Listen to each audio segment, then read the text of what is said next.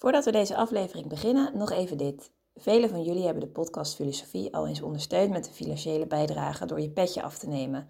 Daar zijn we super blij mee en daarmee draag je ook echt iets bij en maak je onze podcast mede mogelijk. Zo ook Boy en Jan die recentelijk hun petje af hebben genomen. Super veel dank daarvoor. En wil jij ook als trouwe luisteraar ons een steuntje in de rug geven en ervoor zorgen dat we nog lang door kunnen gaan? Kijk dan op petjeaf.com slash podcastfilosofie. Daar vind je alle info en bijdragen kan al vanaf 3 euro per maand. En het biedt ook leuke extra's op, zoals bijvoorbeeld toegang tot onze bonusafleveringen. Maar voor nu, veel plezier met deze aflevering. Zuivere wiskunde is een van de hoogste kunstvormen.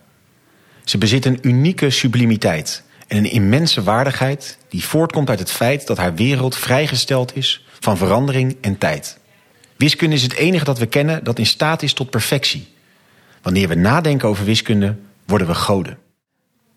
Zo geeft Bertrand Russell uitdrukking aan de contemplatieve troost die hij vond in het abstracte wiskundige denken. Hoe probeerde Russell de wiskunde tot logica te reduceren? Hoe trachtte hij de wiskunde te bevrijden van de paradox die hij zelf ontdekte? En waarom wordt Russell gezien als grondlegger van de analytische filosofie? Over deze vragen en nog veel meer gaan we de komende drie kwartier hebben.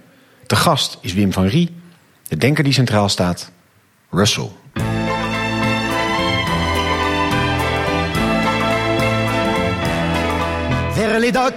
Où le me le dos.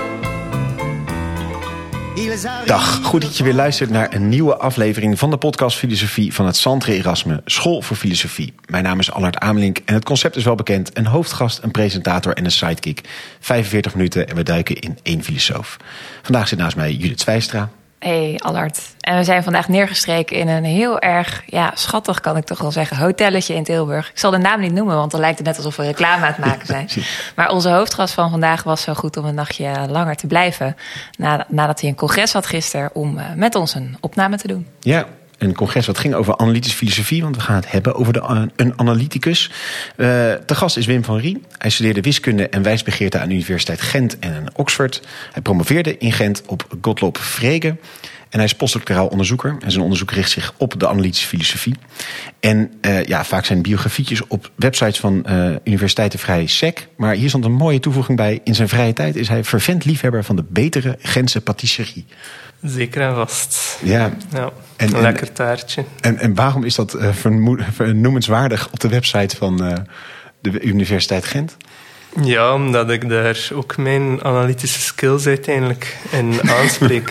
ja, precies.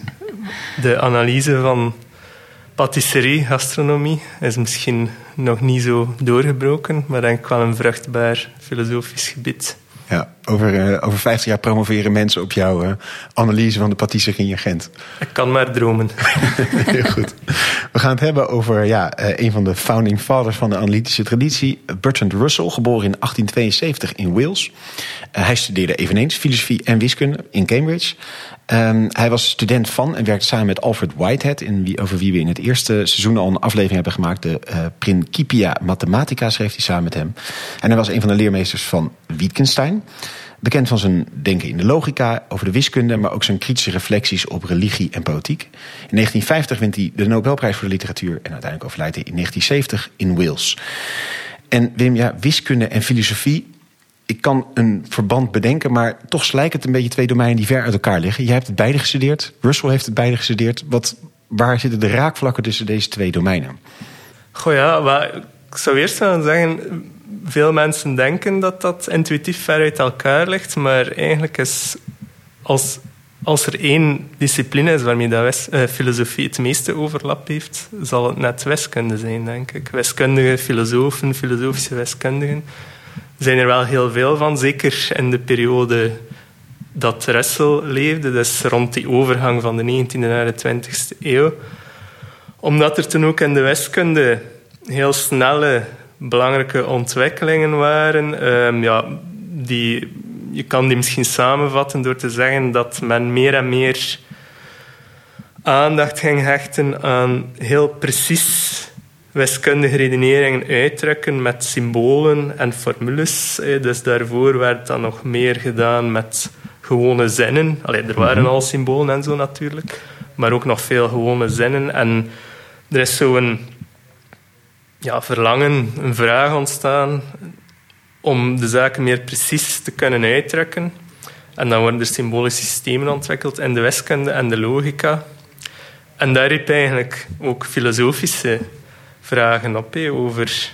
Maar je zou kunnen zeggen dat de, de vraag naar duidelijkheid en rigeur in de wiskunde als het ware spontaan gekoppeld werd aan een vraag naar duidelijkheid over hm? de wiskunde. Wat, wat, is dat nu eigenlijk, wiskunde? Wat, wat, doen wij nu eigenlijk als wij met die wiskunde bezig zijn? Wat zijn getallen? Eén vraag die Russell, uh, waar Russell uh, grondig mee bezig was. Een hele fundamentele vraag. Wat zijn getallen inderdaad? Ja.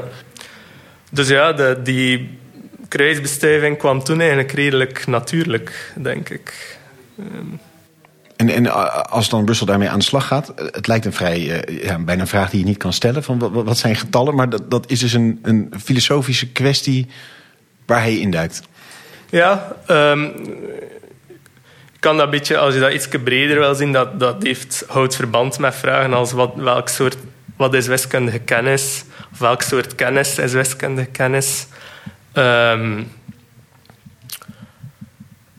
ja, alledaagse kennis is meestal empirische kennis, hè, op basis van de zintuigen, op basis van de mhm. ervaring. Wij observeren zaken in de wereld en leiden daaruit uh, beweringen af.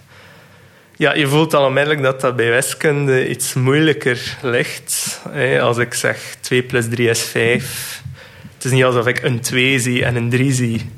En dan zie dat die samen 5 vormen of zo, zoals ik het glas kan zien en de tafel kan zien en kan zien dat het glas op de tafel staat.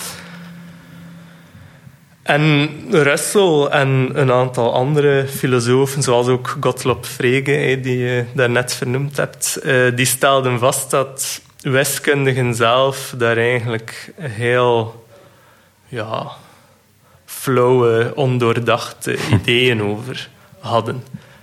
En zij hechten een groot belang aan wiskunde als een legitieme, op zich staande wetenschappelijke discipline, die dus ook echte wetenschappelijke kennis oplevert. En Russell... Los van die zintuigen. Los van die zintuigen. Dus, dus uh, ik kan daar misschien zo meteen nog iets dieper op want dat is voor Russell wel heel belangrijk. Ja, en Russell wel dat idee dat wiskunde echte wetenschappelijke kennis oplevert, wel dat ook hard maken op een of andere manier. Hm. en dus uh, los van die zintuigen, bij Russell neemt dat, en bij Frege is dat bijvoorbeeld niet echt aanwezig, maar bij Russell wel heel duidelijk neemt dat bij momenten quasi religieuze, mystieke proporties aan. Dus het, uh, het, citaat dat ik gekozen heb, heeft er uiting aan, waar Russell zegt dat als we over wiskunde nadenken, dat we zoals goden worden. Hij ziet die wiskunde echt als een soort objectief abstract, rijk, eeuwig, onveranderlijk, neutraal, volledig ontrokken aan de chaos van de wereld, de onvoorspelbaarheid van de wereld. Ook de verwerpelijkheid van de wereld voor Russell, immoraliteit en zo, dat is iets van de wereld, dat is niets van de wiskunde. Wiskunde is vrij van passie, en dergelijke. En waarom is dat zo belangrijk voor hem? Dus uh, als, als, als je de wereld ook zeg maar, ziet als verwerpelijk, dan zou je misschien kunnen denken van ja, uh, ethiek of zo, daar is het hem dus niet, niet, om, niet om te doen. Of, of misschien juist wel. Zo van als we nou dat uh, rijk, dat zuivere rijk, zeg maar, zo goed mogelijk doordenken en het daarover hebben, dan is dat een soort ideaalbeeld of zo? Of waarom is het zo belangrijk voor hem? Goh, op een persoonlijk vlak, denk ik, eigenlijk uh, in de eerste plaats. Omdat Russell vond echt een troost in het wiskundig denken. Dus zijn hm. beeld op de wereld als een soort ja, chaotisch, bijna verwerpelijk ja, ding, of ik weet niet hoe ik het precies moet noemen. Um, dat komt echt wel naar voren. Dus, dus parallel eigenlijk met zijn technische uh, essays, papers, boeken over wiskunde schreef hij ook stukken waarin hij het hierover heeft en waarin hij ja, beschrijft die, die troost die hij vindt in de wiskunde, een soort vlucht weg van hm. al wat verwerpelijk is naar dat neutrale domein dat ja, nog verwerpelijk, nog niet verwerpelijk is. Hè, maar daar gewoon volledig. Los van staat. En daarin kunnen we een soort ja, mystieke rust vinden, als het ware. Waarin we niet langer verstoord worden door Waar je al een die... tijdje verblijft, eigenlijk. Ja, zoiets. Ja, zoiets. Ja. En ja, Russell die natuurlijk notoir eh atheïst was, dus, dus eh, kon dat voor zichzelf niet meer een theologische Nee, hij kon het niet bij God geven. vinden, maar Nee. de wiskunde eh, pakt dat er iets vervangt van. dat dan op een bepaalde manier. Het, het eh, eh, doet heel platoons aan. eh, zo van het- idee dat er inderdaad een, een bui- werkelijkheid buiten onze werkelijkheid is waar dat zit.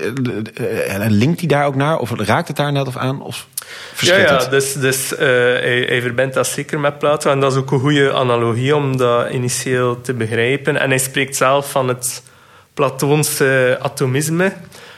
Wat bedoelt hij daarmee? Ehm, dus atomisme in de zin dat er verschillende losstaande, op zichzelf staande entiteiten zijn. En dat zijn dan onder andere die abstracte wiskundige objecten, de getallen bijvoorbeeld.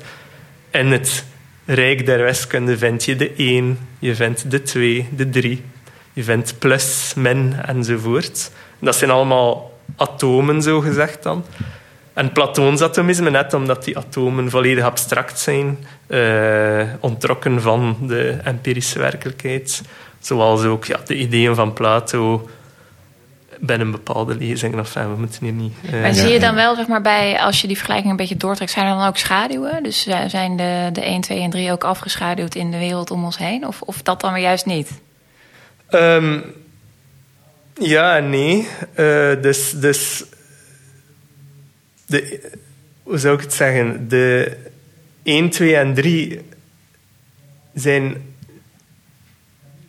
Ja, afgeschaduwd is denk ik niet de beste manier, maar, maar zij zijn wel.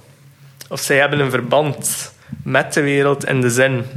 Als ik bijvoorbeeld iets zeg, als wij zitten hier nu met drie aan tafel, dan duikt daarin dat Platoonse object 3 op. En dan wordt er wel een soort connectie gelegd tussen de empirische situatie waarin wij ons hier nu bevinden en die 3. Ehm, maar Russell zou dat niet formuleren als ja, er is hier een soort onvolmaakte 3 aanwezig die dan geperfectioneerd... Nee, het is gewoon de, de perfecte 3 heeft een bepaalde relatie tot de empirische constellatie hier. Ja. Ehm, en om dat te begrijpen, eh, of, of daar komt eh, een ander cruciaal begrip eigenlijk in Russell zijn vroege denken, eh, ook in zijn visie op wiskunde, namelijk dat van een klasse of een verzameling. Ehm, dus ja, heel intuïtief een, een klasse of verzameling, maar ik zal, ik zal over klassen spreken, omdat Russell die term gebruikt. Heel intuïtief kan je zeggen, is een collectie van objecten. Maar, ja, en dat is dan weer heel belangrijk, geen empirische collectie of zo. Ik, ik, het is niet dat ik, ik maak geen klasse door dingen bij elkaar te zetten of zo. Nee, waar die zich ook bevinden, die vormen een klasse. Dus wij drie vormen klasse van drie mensen die je bijvoorbeeld kunt beschrijven als de mensen die nu hier aan tafel zitten. Maar als wij straks elk onze eigen weg gaan, de, ons samenzetten hier is dan misschien wel stopgezet, maar die klasse is er nog altijd. Wij vormen nog altijd samen die klasse. Dat Ehm, zijn dus, die klassen die hier ooit zat, zeg maar. dus de klasse zat hier niet, maar de elementen van de klasse zaten hier. Dus een klasse heeft... Een klasse wordt eigenlijk ge- ge- bepaald door haar elementen. En de elementen kunnen eh, wereldlijke zaken zijn, zoals wij drie of zoals tafels enzovoort. Maar de klasse zelf is dan weer een volledig abstract object waartoe die behoren. Dus die in een bepaalde relatie staat tot ons drie. Wij behoren tot die klasse. Maar de klasse zelf is weer zo'n Platoonse Is dat een ordenend principe of zo? Of wat? Ja, maar, ik weet niet wat hij precies wilt Nee, met ja. ordenend. Vertel, vertel gewoon verder over dat klasse-idee. Proberen al vragen een beetje... een, een, een verenigend principe misschien. Eh, want als je zegt ordenend, eh, dat heeft zo'n conno- connotatie van bepaalde volgorde. Ehm, terwijl er is geen... De klasse van eh, ik, jij, Allard, of de klasse van jij, Allard, ik of zo, dat is, dat is dezelfde klasse. Dus de volgorde en zo. Onze, alle, alle, je zou kunnen zeggen, alle empirische feiten over ons zijn irrelevant Het is de puur abstracte samenbrengen van objecten. Maar eigenlijk is die is klasse een, een soort. eh, je, je begint met dat atomisme van alle dingen die er zijn. En dit stapelt zich eigenlijk daar bovenop. Zo. Het is een verzameling van die klassen. Of Ja, in zekere zin wel. Ehm, nu natuurlijk, dat Platons... Maar ja, inderdaad, je zou het- dus je begint met atomisme, individuele dingen, en, in die klassen, en die behoren dan tot bepaalde klassen. En die klassen zijn dan zelf weer eigenlijk een soort atomen. En dan kun je ook die klassen in verdere klassen ja, steken, bij wijze van spreken. En zo krijg je een hele hiërarchie. Ehm, en het is eigenlijk van daaruit dat Russell dan zijn visie op wiskunde ontwikkelt. Hè, want het, het, of zijn, laat mij focussen op zijn definitie van getal, waar we het daarnet over hadden. Dus als we weer die klassen nemen van wij drie, die hier nu toevallig samen aan tafel zitten, maar voor die klasse maakt dat niet uit. Die klas heeft drie elementen. Dus er is altijd een intrinsiek, kwantitatief, ja, getalsmatig zowel, aspect aan een klasse. En het is dat dat Russell gaat uitbuiten om in zijn ogen voor, voor eens en voor altijd en ook voor het eerst een echt precieze notie van het getal eh, te ontwikkelen. Hè. Dus bijvoorbeeld voor Russell en, en voor Frege zeiden wiskundigen dingen als ja, een getal dat is een idee in het hoofd. Of zo.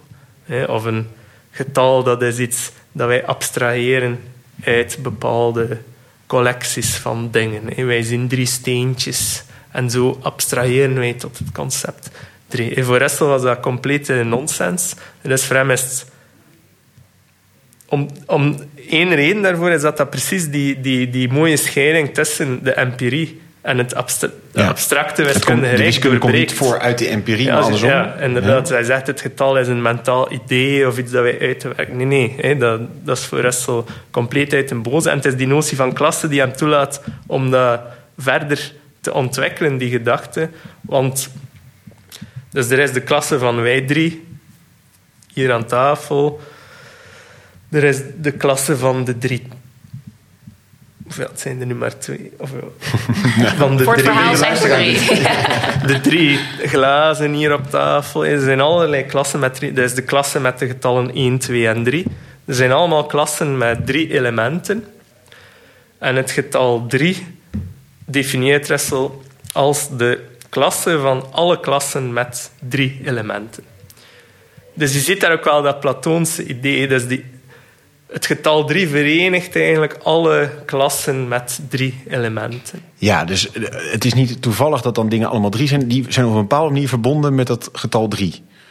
Ja, dus door elke klasse die drie elementen heeft, is intrinsiek deel van het getal 3, of behoort tot het getal 3 strikt genomen. Nee, dus het getal 3 is een klasse waartoe die klasse dan behoort. En dat is een soort intrinsieke eigenschap van die klasse.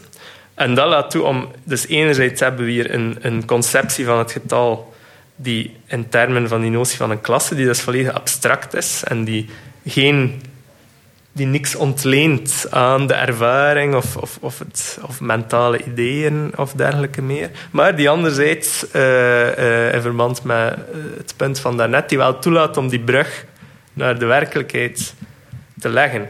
Als het getal 3 bestaat uit alle klassen met drie elementen, Maar ik, Dan- ja, ik vind dat klasse en getal nog best wel ingewikkeld. Misschien moet ik nog heel even daarop doorgaan... voordat we hem verder daar conclusies weer aan verbinden en zo. Want als je zegt van ja, eh, de klasse gebruik je om, om heel precies te beschrijven wat een getal is. En, en toen hebben we gezegd van ja, eh, eh, wij drieën of glazen, dat zijn dan drie elementen in een klasse. En dus bestaat drie, om het maar even zo simpel te zeggen. Maar je hebt ook weer die drie nodig om te zeggen er zitten drie elementen in een klasse. Dus hoe...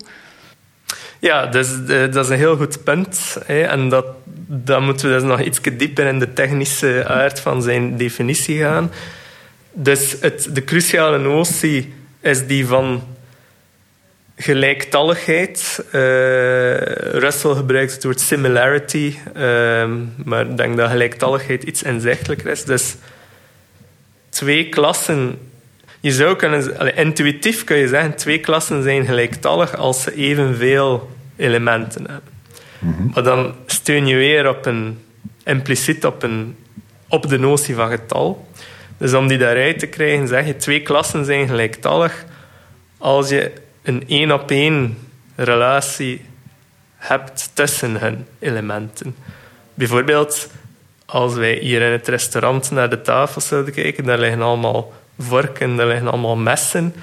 Wel, wij zien dat telkens waar een vork ligt, ligt er een mes. Dus we kunnen alle vorken één op één verbinden met de messen. Dus dan weten wij, zonder dat we ze moeten tellen, weten wij de klasse van de messen en de klasse van de vorken zijn gelijktallig. Die zullen hetzelfde getal hebben. Dat kunnen wij vaststellen zonder ze te hoeven tellen, omdat we zien dat er zo'n één op één verbinding is. En het is eigenlijk van daaruit dat je dan stelselmatig de getallen kunt uh, opbouwen, één voor één, met behulp van die notie van gelijktalligheid. Ik zou dat ook nog kunnen uitleggen. Ja, maar... zeker. Nee, de, de messen en de vorken zijn van me helder, maar hoe kun je daar vervolgens getallen uit opbouwen? Want op zich maakt dan 36 of uh, 41 niet iets uit, toch? Of... Uh, wel, dus ja, dus, het is, dan heb je dus die notie van gelijktalligheid. En wat hij dan doet, is dus dat is wat men technisch noemt een equivalentierelatie. Dat betekent die partitioneert alle klassen in groepen, zou je kunnen zeggen. Groepen van gelijktallige klassen. Mm als we eventjes terug vals spelen en vanuit ons perspectief van getallen dat we al kennen spreken. Alle klassen met drie elementen zullen gelijktallig zijn, die vormen één groep. Alle klassen met vier elementen zullen gelijktallig zijn, die vormen nog een groep. Nu, als je nog niet over getallen mag spreken, wat je dus hebt, zijn dan louter groepen van gelijktallige klassen. Maar dan kun je, door die structureel te vergelijken, kun je de getallen daaruit opbouwen, omdat je zult zien dat de ene minder of meer elementen hebben dan de andere. En dan kun je dus een ordening introduceren. Je begint met de klassen met... Of de gelijktalligheidsgroep van klassen met één element. Die noem je dan de één. Dan ga je naar twee, drie. En dat kun je doen zonder gebruik te maken van getallen. Ja, dus je Ehm, fundeert dan getallen niet in getallen, maar in... Maar eigenlijk wel vanuit een empirie dan, toch? Ehm, waarom? Ja, maar dat Nou- is vanuit het gedachte-experiment. Oh ja, Dat jij nog oh, aan je precies. vorken en messen denkt. Ja, ik denk nog in vork en messen. Ja, ja klopt. Ja. Ik weet En- niet of... of Nou, en, maar, want je hangt dat label aan dingen van die eh, categorieën. Maar je wilt vertrekken vanuit die wiskundige abstractie. Ja, dus, dus wat we eigenlijk hebben, is een, een analyse, eh, om dan die, die term ook te introduceren, van de notie van getal in termen van de notie van klasse en gelijktalligheid. En die zijn allebei, volgens Russell toch, perfect abstract. Dus die hebben dat... Ja, zou ik het zeggen? Kristallen statuut van de rijk van de wiskunde. Die, die zijn volledig verheven boven de werkelijkheid. Het is niet omdat een klasse tassen en mensen en chocolaatjes kan bevatten dat de klasse zelf een empirisch object wordt. Dus dat is wel heel belangrijk. Nee. Er is een relatie tussen het glas en de klasse van alle glazen. Namelijk dat het glas er een element van is. Maar de klasse zelf blijft een abstract, logisch object. Ja, los volgens van het glas. En, en gaat over ja, dat wij drie zijn.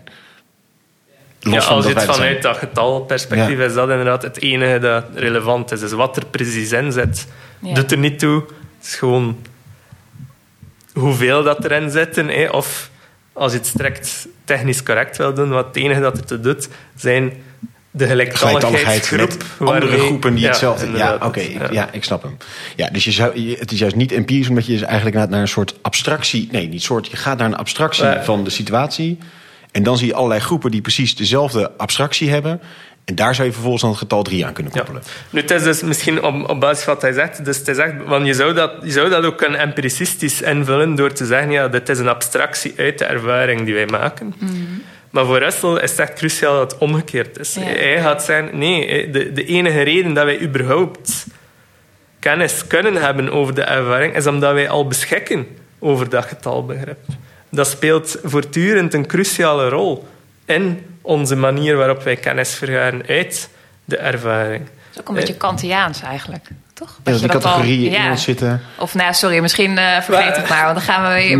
We, moeten misschien... We moeten, ja, we moeten het over Russell hebben. Niet over onze eigen associaties die nu Nee, weer ik- ik Misschien nergens daar- op slaan. Allee, ik, ik, er, ik heb daar op zich niet zoveel moeite mee dat je dat zegt, maar ik ken veel mensen, waaronder Russell zelf, die daar wel eh, veel moeite mee Nou, dat is wel Maar- belangrijk. Dus laten we dat dan gauw eh, parkeren Ja. en door. Want je wil nog heel veel meer, heel veel meer vertellen. En ik, volgens mij weten we nu wel een beetje wat hier... eh, zeker. Ja. Ehm, dit is nou de, ja, de, de- het definiëren van die getallen. Het is een behoefte het om die, die wiskunde goed neer te zetten als een eigenstandige discipline. Eh, logica speelt daar ook een belangrijke rol in. Is dat alleen het, het middel zeg maar, tot zulke soort redeneringen? Of is het ook een ding in zichzelf? Dus die notie van... Dus, de, dus sorry, Russell wel in zijn Principia Mathematica en daarvoor wel de wiskunde reduceren tot de logica. En die notie van klasse is hier, dat is een logische notie voor hè. Dus logica is hier zeker niet zoiets als de kunst van het argumenteren of het blootleggen van drogredeneringen of dat soort zaken, wat dat waarmee dat het soms misschien geassocieerd wordt. Voor Russell is logica zelf eigenlijk ook zo'n abstracte discipline die ons ook inzichten biedt in de werkelijkheid. Dus hij heeft zo'n beroemd citaatje dat hij zegt, ja, logica gaat over de wereld evenzeer als zoologie over de wereld gaat, alleen abstracter en algemener. Dus logica is voor het domein van maximaal algemene waarheden over de realiteit, die door die maximale algemeenheid dan weer zo'n abstract karakter krijgen. Dus een voorbeeld van zo'n waarheid is... ehm, niets kan tegelijk wel en niet een bepaalde eigenschap hebben. Ja. Eh, Niets kan tegelijk rood en niet rood zijn. Of, of eh, leuk en niet leuk, of whatever. Eh, Dat is een type voorbeeld van zo'n logische waarheid. En die gaat over alles. Ja, als ik zeg... Maar ja, ik heb nu niets zeggen, maar dus... Alles is zodanig dat het niet tegelijk wel en niet een bepaalde eigenschap kan hebben. hè. Dus, dus dat is een maximaal algemene waarheid, want alles voldoet aan die waarheid. Ja. Dat is een eigenschap die alle dingen hebben. Maar niet meer toch, nu met de kwantummechanica? En of geldt dat nog steeds als algemene waarheid? Goh, ja, dat is Eh, echt wel ook die moeten we misschien associatie. Ook die moeten, sorry, ik zal niet meer zo snel eh, associëren. Maar dat is ook, da- daar, daar is discussie over. Allee, dus ja, de hedendaagse filosofie van de fysica ken ik zelf niet, hè, maar, maar daar is alleszins discussie over geweest. Van ja, kwantummechanica moeten we dat nu precies interpreteren. Inderdaad, ondermijnt dat dit soort Vermeende waarheden. logische Ja. waarheden of niet? Hè? Dus, dus daar is sowieso veel discussie over geweest en vermoed ik nog altijd. Eh, maar op het moment dat Russell met dit soort zaken bezig is.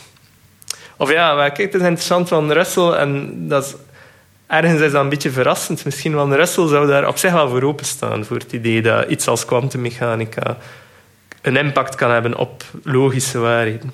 Terwijl eh, iemand als Frege of Wittgenstein zou dat belachelijk gevonden hebben, dat, dat idee. Dat, dat een empirische discipline ons zou kunnen verplichten om onze logica te herzien. Ja, Ah, ja. absurd. Terwijl Russell staat daar nog iets meer voor open. Vanuit, omdat hij en dat zal weer paradoxaal klinken. En op, in zekere zin verenigt Russell ook wel een aantal schijnbaar paradoxale aspecten in zijn filosofie. Want hij heeft wel een soort empiricistische oriëntatie. Terwijl hij juist terwijl hij die wiskunde- ja, dus- uit dus- wil ontsnappen. Ja. Dus als hij nadenkt over, over, alle de, over wetenschappelijke kennis, is hij echt een empiricist. Hè? Dus alles vertrekt vanuit de zintuiglijke ervaring en dat is het fundament. Maar als het dan over die wiskunde gaat, wil hij dat daarnet... Misschien net omdat hij zo'n doorgedreven empiricist is, dat hij het gevoel... Toch iets daaruit wil redden, zeg ja, maar. en nog Ja. sterker het gevoel heeft van... Ja, nee, dat, dat kan niet zijn wat dat wiskunde is. Hè. Wiskunde moet veel zuiverder en... en ja, verhevener is toch het woord waar ik zo altijd een beetje op uitkom uh, zijn. Je noemt het woord paradox. Uh, een van de bekende Mhm. dingen gekoppeld aan zijn naam is Russells paradox. Uh, welke plek neemt dat in? Ja, dus dat, dat compliceert de zaak nog verder. Dus het was al niet heel makkelijk, moet ik eerlijk zeggen, maar neemt ons ja. graag mee. Dat is, Maar ja, Russells werk is eigenlijk een, soort, een opeenstapeling van complicaties. zijn vroege werk over logica en wiskunde kan je ergens wel zo benaderen, denk ik. Die paradox heeft te maken met die notie van klasse. Uh, dus ik zal, misschien eerst de paradox proberen uit te leggen en dan kijken wat daar de betekenis van is. Um, dus het idee gaat een beetje als volgt. Um, sommige klassen behoren niet tot zichzelf. Als ik bijvoorbeeld de klasse van alle Nederlanders neem, wel, de klasse van alle Nederlanders is zelf geen Nederlander, dus die behoort niet tot de klasse van alle Nederlanders. Maar sommige klassen behoren wel tot zichzelf. Bijvoorbeeld als ik de klasse neem van alle klassen met minstens vier elementen, ja, die klasse heeft zelf minstens vier elementen, want er zijn veel meer dan vier klassen met minstens vier elementen. Dus die behoort wel tot zichzelf. Ja. En het idee dan laten we nu een keer de klassen nemen van alle klassen die niet tot zichzelf behoren. En laat ons dat de Rus, laat mij dat nu de Russell-klasse noemen. En dan komt de vraag, ja, behoort die Russell-klasse nu tot zichzelf? Ja of nee? Wel, de Russell-klasse is de klasse van alle klassen die niet tot zichzelf behoren. Dus als die wel tot zichzelf behoort, moet die een van die klassen zijn die niet tot zichzelf behoren. Maar dat kan niet, want ik kan niet tegelijk Ah, ja. wel tot Ja. zich, om, om wel tot zichzelf te behoren, moet die niet tot zichzelf behoren. Maar anderzijds, als die niet tot zichzelf behoort, is het een van de klassen die niet tot zichzelf behoort. Dus moet die wel tot zichzelf behoren. Ja. Dus logisch gezien is het een probleem. Dus daar is een contradictie. hè. De, de, de, als, je, als je dat logisch volgt, dan kom je tot het besluit. De Russell-klasse behoort wel tot zichzelf en behoort niet tot zichzelf. Maar we hebben net gezien, een van die meest algemene logische waarheden dat is dat niet. niets tegelijk tegenstrijdige eigenschappen kan hebben. Dus daar is een probleem. Ehm, ik weet niet of dat je die paradox, of dat, dat dan duidelijk lijkt. Ja, nee, zeker. Fantastisch. Ehm, Maar en alleen, de, eh, even flauw gezegd, is het dus dan... Dit is natuurlijk een, een, een soort hypothetische vraag waarin je dus aantoont dat de logica niet altijd werkt. Is, is dat het belangrijkste inzicht eruit? Of is, is ook deze klassendiscussie zelf heel relevant? Ja, dus wat dat eigenlijk wat dat aantoont, is dat de conceptie van klasse die Russell had en die iedereen toen had, incoherent is. Ja. Want de manier waarop er toen met klassen gewerkt werd en daarover nagedacht werd, zou die Russell-klasse volstrekt onproblematisch moeten geweest zijn. Er is niets in, in C problematisch aan het groeperen van alle klassen die niet tot zichzelf behoren. Nu blijkt dat dat soort operaties tot contradicties leiden, dus dat er ergens iets grondig fout is in wat dat dan retrospectief gezien wordt als die naïeve manier om over klassen na te denken. En voor Russell dat, mag dat echt niet onderschatten, was dat wel een grote shock, denk ik. Omdat de- zijn ideaalbeeld van die wiskunde is daarmee een beetje doorprikt, denk ik, omdat nu blijkt dat zelfs in het rijk der wiskunde kunnen wij toch in de luren gelegd worden, als het ware. hè. Dus, dus Russell had denk ik echt wel zo'n droom van het wiskundig denken als ja, een denken dat, eh, zou ik het zeggen, ontrokken is van het soort valstrekken en... en, en Het gedoe en- van de wereld, zeg ja, maar. Ja. En nu blijkt dat daar ook daar er zo dit soort onver- compleet onverwachte problemen op duiken. Ligt dat aan, de, aan die wereld zelf of aan de mensen die het beoefenen? Die, die dan, maar ja. Of is het wel echt een probleem in die wereld zelf? Ehm, dat is ook een goede In de vraag. wiskundige wereld bedoel je dan? zeg Ja, maar? zeg maar, ligt daar echt het probleem? Of, of in, Is het gebrekkige kennis? ja, of, of gebrekkige toepassing of benadering of zo? Ja, dus daar, is het, daar zijn verschillende visies op gekomen. En die van Russell is ergens een beetje ambivalent. Ik probeer Russell ik. een beetje te helpen, zijn droom Ja. te redden. Zeg maar. Hier. Dus, is er één vraag. Dus hoe lang zat er zeg maar, tussen deze paradox die je ontdekt en dat eerdere denken over die getallen? Is dat... Niet lang eigenlijk. Oké, Um, dus, dat is het is interessant, want in, in zijn grote vroege werk, dus dan, dat is dan niet de Principia Mathematica, maar de Principles of Mathematics, uit ja, begin 1900, ja, die jaartallen kan ik nooit precies onthouden. Daar zet hij eigenlijk het soort visie op wiskunde die ik nu heel rudimentair geschetst heb uiteen. En daar spreekt hij al over die paradox, maar op dat moment nog als een soort ja, speciaal probleem dat hij ontdekt heeft en dat hij nu nog niet weet. Daar kijken we dat hij- later ja, wel naar. Inderdaad, precies. precies. Ehm, dus het is er eigenlijk al heel vroeg. Hm. Ehm, en, en dan het trekt tot Principia. Eén cruciale lijn daarin is precies zijn zoektocht naar een manier om, om die paradox eh, aan te pakken, die dan culmineert in de fameuze Theory of Types, of typentheorie van eh, Principia Mathematica.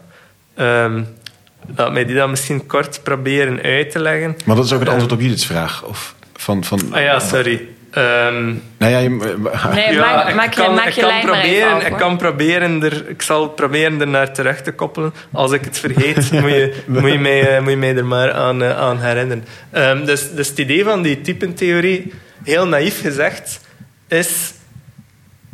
Dus de, de, het probleem wordt gezien bij dat idee van klassen die al dan niet tot zichzelf behoren. Van ja, daar loopt er blijkbaar iets mis. Ja. Hè.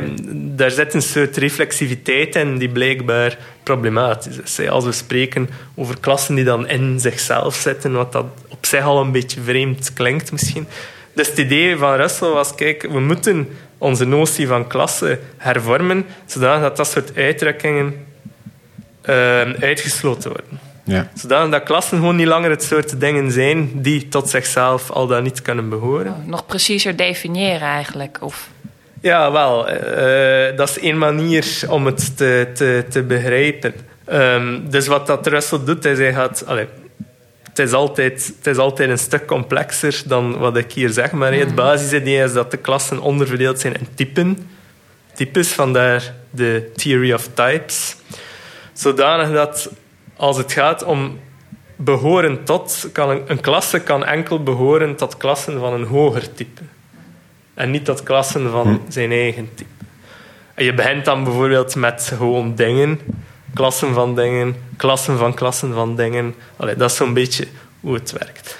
Ehm, maar moeten we dat niet begrijpen als... Want als je zegt, ja, het is een betere definitie, dan is dat daar al een beetje een spanning met Russell zijn idee dat die wereld daar is. Ja. Wij definiëren Ja. de wiskunde niet, wij Ja. ontdekken de Ja. wiskunde. Wij, wij krijgen een soort abstract inzicht in de wiskunde.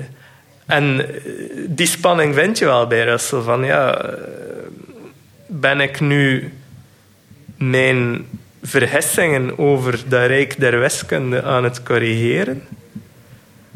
Of ben ik meer zelf iets aan het construeren? construeren. Ja. Net, net, net dat idee van wiskunde als een soort op zichzelf staande abstracte rijk komt zo langzaam onder druk te staan, omdat Russell natuurlijk voelt, die typentheorie is super ingewikkeld en artificieel ook wel. Dus die wordt vandaag toch niet meer eh, gebruikt, toch niet in de vorm die Russell zelf oorspronkelijk eh, voorgesteld heeft. En het, het is zodanig artificieel en gekunsteld dat Russell ook wel ergens de reflex heeft van ja, Ja, mm, als, als dat is hoe dat het prachtige rijk der wiskunde in elkaar zit, is het misschien toch niet Toch zo mooi.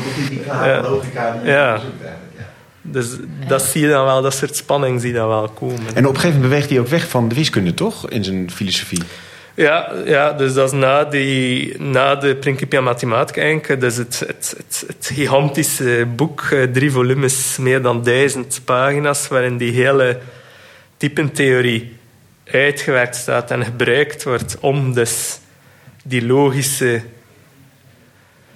fundering van de wiskunde uit te werken en de hele wiskunde op te bouwen uit die notie van klasse, gelijktalligheid en nog een paar logische noties. Ja, daarna, dat zegt hij ook zelf, dan heeft hij zo echt het gevoel dat hij zo wat uitgeput is en dat hij zijn, zijn beste krachten daarin zijn gegaan.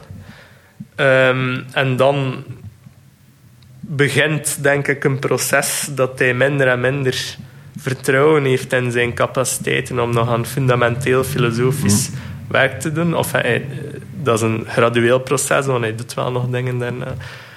En dat, en dat zegt hij wel heel expliciet, dat hij het gevoel heeft dat hij de fakkel wil doorgeven. En toevallig verschijnt daar ongeveer gelijktijdig een heel excentrieke Oostenrijker, um, Wittgenstein dus, eh, die blijkt een enorm talent te hebben voor dit soort fundamentele reflecties over logica, wiskunde enzovoort. En Russell voelt zich dan ergens wel gerustgesteld van oké, ja, het proces dat soort dingen van daarnet, van ja, dat is voor later, dat is voor later. Er waren toen ook nog een aantal zaken waarvan de Russell dacht, ja, oké, dat, is, dat is voor later. En nu denkt hij van ja, Wittgenstein zal dat wel, zal dat oplossen. Maar wat er nu een beetje gevaar is, dat we misschien een heel uh, soort, soort negatief uh, heel tragisch, heel tragisch liefdesgevoel. Want wel is, is uh, Russell een van de, de founding fathers van die hele analytische traditie, wat natuurlijk echt een, een, een school is, zeg maar, die dus deels vanuit hem uh, voortkomt. Wat, uh, wat is zijn plek nu, zeg maar, in, in het filosofische firmament? Ja, dus er zijn een aantal manieren om dat te benaderen. Maar als we focussen op die analytische traditie. Um, Russell is sowieso een founding father daarvan. En ja, ik zou wel geneigd zijn om te zeggen de mm -hmm. founding father. De primaire grondlegger daarvan. En één cruciaal aspect is net die manier waarop Russell probeert die formele, logisch-wiskundige methodes, eh, dat redeneren rond klassen, op een heel strikte, rigoureuze manier, dat hij dan probeert te gebruiken om precieze definities te geven van de notie van een getal en ook andere zaken. Dat is iets dat heel cruciaal is geweest voor de analytische traditie. Het idee dat dat soort formele methodes ook in de filosofie heel vruchtbare resultaten kunnen opleveren, dat is echt wel een van de stichtende gedachten van de analytische filosofie. En het cliché is dan hé, dat analytische filosofen uh, heel tijd formules gebruiken en, en strikt formele elementen, terwijl dat continentale filosofen dan gewoon een beetje vrij en terwijl de weg zitten te denken. Uh, wat de allebei karikaturen zijn natuurlijk, maar die rol van het formele methodes in de analytische filosofie is wel echt uh, belangrijk geweest. En ja, zijn definitie van getal is eigenlijk een soort het type voorbeeld van wat men dan een analyse van een concept noemt. Dus hij neemt het concept getal en hij analyseert dat in zijn conceptuele elementen, namelijk die notie van klasse en die notie van gelijktalligheid, die dan op een bepaalde manier gecombineerd zijn in dat concept van het getal. Um, je kan dat gerust vergelijken een beetje met chemische analyse. Hè. Dus je analyseert iets in zijn componenten en die zijn op een bepaalde manier ja. gecombineerd. En dat is iets dat enorm, enorm invloedrijk is geweest in die analytische traditie. Men heeft dat toegepast op allerlei concepten. Kennis, waarheid, goedheid, schoonheid, vrije wil. Allee, ja. Eender wat dat je kan bedenken bijna, heeft men geprobeerd om zo ook te gaan analyseren in andere concepten die dan eenvoudiger en duidelijker zijn en die dan kunnen inzicht bieden in die conceptuele structuur. Ja, en als je kijkt naar, naar echt zijn, eh, de, de, de, de nieuwe fakkeldragers, degene die het vuur hebben verder gedragen. Eh, je zei wel, Wittgenstein neemt eigenlijk ook wel een andere afslag. Wie zijn nou echt mensen in de lijn van Russell? Wie, wie is in dat opzicht echt inhoudelijk gezien dicht bij hem een opvolger? Ja, maar dus, dat is een beetje moeilijk te zeggen, omdat iedereen neemt op een bepaalde manier eh, zijn eigen, hm. zijn eigen weg. Dus als ik kijk naar de, kanonieke grote, de drie kanonieke grote namen die daarna komen, denk ik, Wittgenstein, Carnap, Quine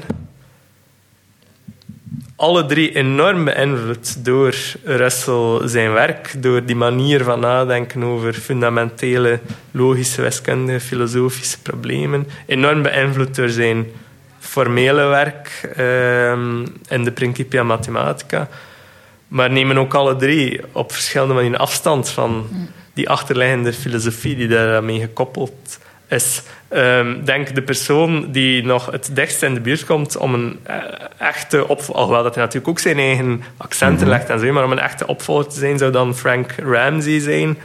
Iets minder bekend, denk ik. Um, maar die is heel jong gestorven, dus, dus dat is eigenlijk dan op die manier tragisch ja. een beetje af, afgesloten. Ramsey die ook in de economie, eh, dus economen die luisteren, die zullen die naam normaal gezien wel herkennen, die daar ook heel invloedrijk is geweest. Maar ja, dus um, om, denk niet dat we echt kunnen spreken van een specifiek Russelliaanse traditie in de analytische filosofie, in de zin dat Russell zijn specifieke ideeën over de aard van wiskunde, de, de taak van filosofie en zo. Als je echt specifiek zijn visie op wetenschap en zo.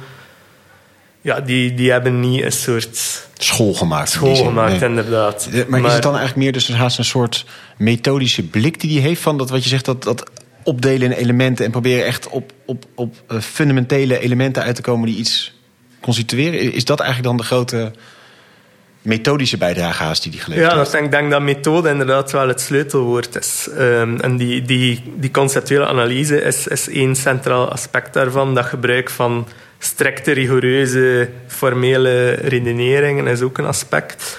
En nog een aspect dat daar ook mee verband houdt, is een soort probleemgerichte aanpak mm in de filosofie. En dus dat komt ook voor, dat is nog een van die stichtende verhalen van de analytische filosofie, is dat Russell samen met George Edward Moore heel krachtig reageerde tegen het toenmalige zogenaamde Britse idealisme. En ja, om er nu een beetje een karikatuur van te maken, maar, enfin, maar dus Britse idealisten werkten nog met dat idee van ja, wij moeten als filosofen één holistische visie op de wereld als dusdanig ontwikkelen en bij wijze van spreken alles in één keer vatten in een bepaald systeem. Terwijl bij Russell en Moore zie je iets helemaal anders. Niet de filosoof die zo van die grote aspiraties heeft, maar die specifieke problemen aanpakt waar deze zich stellen met behulp van het soort methodes die we besproken hebben. En die notie van getal is daar opnieuw een mooi voorbeeld van. Er staat een specifiek probleem, namelijk dat we eigenlijk niet goed weten wat een getal nu eigenlijk is. Dat dat als gevolg heeft dat we geen duidelijke begrip hebben van wat wiskunde nu eigenlijk is, uh, wat wiskundig denken nu eigenlijk is. En dat is een specifiek probleem dat Russell met die methodes tracht aan te pakken om daar helderheid in te scheppen en wat daaruit komt is ja, dus een visie op wiskunde als voortkomend uit de logica, wiskundige kennis als nadenken over die abstracte klassen en hun onderlinge structuren enzovoort. enzovoort. Ja. Dankjewel Wim. Ontzettend interessant verhaal over Bertrand Russell. Ook uh, uh, inderdaad heel abstract en daarmee denk ik af en toe ook even puzzelen. Maar dat maakt het juist extra interessant. Ehm, we begonnen met de vraag: is er nou veel overlap tussen de wiskunde en de filosofie? Nou, in het hele project van Russell kun je zeggen dat hij net een poging doet dus de wiskunde te reduceren tot logica. Er waren in de tijd van Russell veel ontwikkelingen uh, op het gebied van de, de wiskunde. En daar zat eigenlijk allemaal een soort verlangen achter om preciezer te zijn. Dus de opkomst van de formules, van symbolen. En dat riep ook filosofische vragen aan. Wim zei mooi, het is over uh, duidelijkheid. Er was een verlangen naar duidelijkheid scheppen in de wiskunde en duidelijkheid over de wiskunde. En eigenlijk is dan de vraag die Russell stelt net: wat voor kennis is wiskundige kennis? Nou, het is in ieder geval niet empirische kennis. Nee, zegt Russell, er is een ja, een, een, een soort ja, bijna een, een mystieke ruimte waarin die wiskundige uh, wetmatigheden zitten. Uh, wiskundige kennis is iets anders dan onze rommelige, chaotische, uh, misschien zelfs verwerpelijkheid van de wereld. Nee, er is een soort troostrijke plek waar het klopt, de, de, de filosofie, en die, die kennis daar zit. En het is ook daarmee een ambitie om de, wiskunde, de wetenschappelijke kennis van de wiskunde echt te funderen. En dat klinkt een beetje platoons, dat de wiskunde in een soort ander domein bevindt. En dat klopt ook wel, zei Wim. Um, er, zijn, er zit een atomistisch element in. Er zijn op zichzelf staande entiteiten. De 1, de 2, de 3, plus, min. En die zijn dus echt ontrokken aan onze werkelijkheid. En tegelijkertijd hebben die wel een relatie met onze werkelijkheid. Hoe kom je nou tot die getallen? Hoe, uh, hoe hangt het nou samen? Nou, dan komen die twee termen van gelijktalligheid en klasse voorbij. Waarin je dus kunt zeggen dat er klassen van elementen of van objecten zijn. En dat daar abstracte waarden in zitten. En in de gelijktalligheid zie je dan dus dat allerlei verschillende klassen een gelijktalligheid kunnen hebben. En vanuit die twee concepten kun je gezamenlijk het, het concept van het getal ontwikkelen. Getal is dus niet een mentaal idee, iets wat in ons hoofd alleen zit, of een, een voortkomend is uit de empirie, maar is een, is een abstractie die kenbaar wordt in onze realiteit. Uh, dat is dus die poging om wiskunde te reduceren tot logica. Dus niet in de empirie te laten zitten of in iets in een mentaal concept. Uh, maar echt als een abstractie neer te zetten. En die logica is dus echt een sleutel, omdat het gaat over de maximale algemene waarheid neer te zetten. Uh, een waarheid als niets kan tegelijkertijd iets wel en iets niet zijn. Dat is het instrumentarium. En tegelijkertijd zie je daar al gelijk een soort ja, angel in zitten. Die, die daar eigenlijk al, zei al vrij vroeg in zit in het denken bij Russell. Namelijk dat Russells paradox is. Want klassen die bestaan kunnen zowel behoren tot zichzelf, tot de klas waarin ze zitten, en tot de klas waar ze niet in horen. Je kunt bijvoorbeeld de klasse hebben van dingen die meer dan vier zijn. Nou, die klasse zelf kan ook tot zichzelf behoren, omdat die namelijk in zichzelf ook meer dan vier dingen kan bevatten. Um, tegelijkertijd de klasse van de Nederlanders. De klasse van de Nederlanders is zelf niet een Nederlander. En die categorie van klasse die niet behoort tot zichzelf, als je daar nou naar kijkt, kun je je afvragen, behoort die klasse zelf dan tot die klasse waar die zich bij hoort of niet? En dan kom je een heel paradoxaal ding uit, want als die er niet bij hoort, dan is het niet wat het zegt dat het is. Kortom, je hoort, dan komt het op een situatie eruit waarin het tegelijkertijd iets wel tot zichzelf behoort en niet tot zichzelf behoort. En, en dat ondergaat eigenlijk natuurlijk een heel deel van die logica. En uh, ja, daarmee ontdekt Russell eigenlijk wel... Ja, er is iets toch grondig mis aan de manier waarop hij over klassen nadenkt. Het doorprikt eigenlijk zijn droom. En ja, ergens laat dus ook zelfs die wiskundige abstracties is in staat om ons in de luren te leggen. Terwijl het juist natuurlijk idee was om aan die chaos te ontsnappen. Hij komt dan met de type-theorie, waarin er een soort hiërarchie in de verschillende klassen zit. Um, en je kunt alleen tot een hogere orde behoren. Maar ziet Russell ook wel in, ja, ben ik nou daadwerkelijk mijn concept aan het, uh, mijn begrip aan het corrigeren en is dat oké, maar gaat het nog steeds over daadwerkelijk iets van in die abstracte werkelijkheid of ben ik nu eigenlijk gewoon een verhaal aan het construeren en staat die abstracte werkelijkheid dus eigenlijk daarmee onder druk?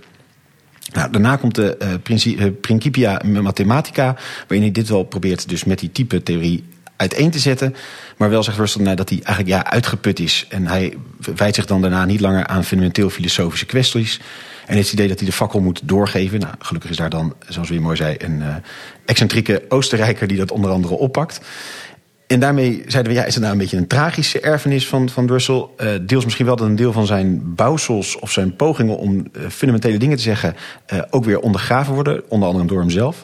En tegelijkertijd zie je wel dat hij de founding father is van de analytische traditie. Uh, in die poging om strikt, rigoureus, precies te zijn, om formele definities te vinden en die in de filosofie in te brengen. Um, het is heel echt een, eigenlijk bijna een methode die die toepast. Een blik op hoe je dingen kunt aanpakken. En het is heel duidelijk niet holistisch of systematisch, maar heel erg probleemgedreven. En hij heeft niet zozeer dus inhoudelijk gezien dan in die zin school gemaakt, maar wel echt een traditie neergezet met een methodiek. Uh, Quine kwam voorbij, Wittgenstein, Ramsey. Uh, die enorm invloedrijk is en ja, een beetje in de archetype tegenover het continentale heel sterk wordt geplaatst. Maar wel tot op dag van vandaag een enorm belangrijke filosofische school is. Een complexe denker dus, echt een founding father. Grappig, we hadden het in het voorgesprek over hoe uh, Russell niet zo heel veel mensen in hem gespecialiseerd zijn. Misschien omdat hij die methodiek zo goed heeft aangereikt, maar daar niet verder dan dus ideeën heeft aangedragen waar je je dagelijks toe moet verhouden. Maar dus een cruciale denker wel in het begin van de 20e eeuw. Heel hartelijk dank Wim, dankjewel Judith. En dankjewel. jij natuurlijk weer hartelijk dank voor het luisteren. En uh, deel deze podcast vooral met mensen die dat interessant vinden. En uh, laat ons een positieve reactie achter als dat kan. En heel graag weer tot een volgende keer. Emmenez-moi au bout de la terre, emmenez-moi au pays des merveilles. Il me semble que la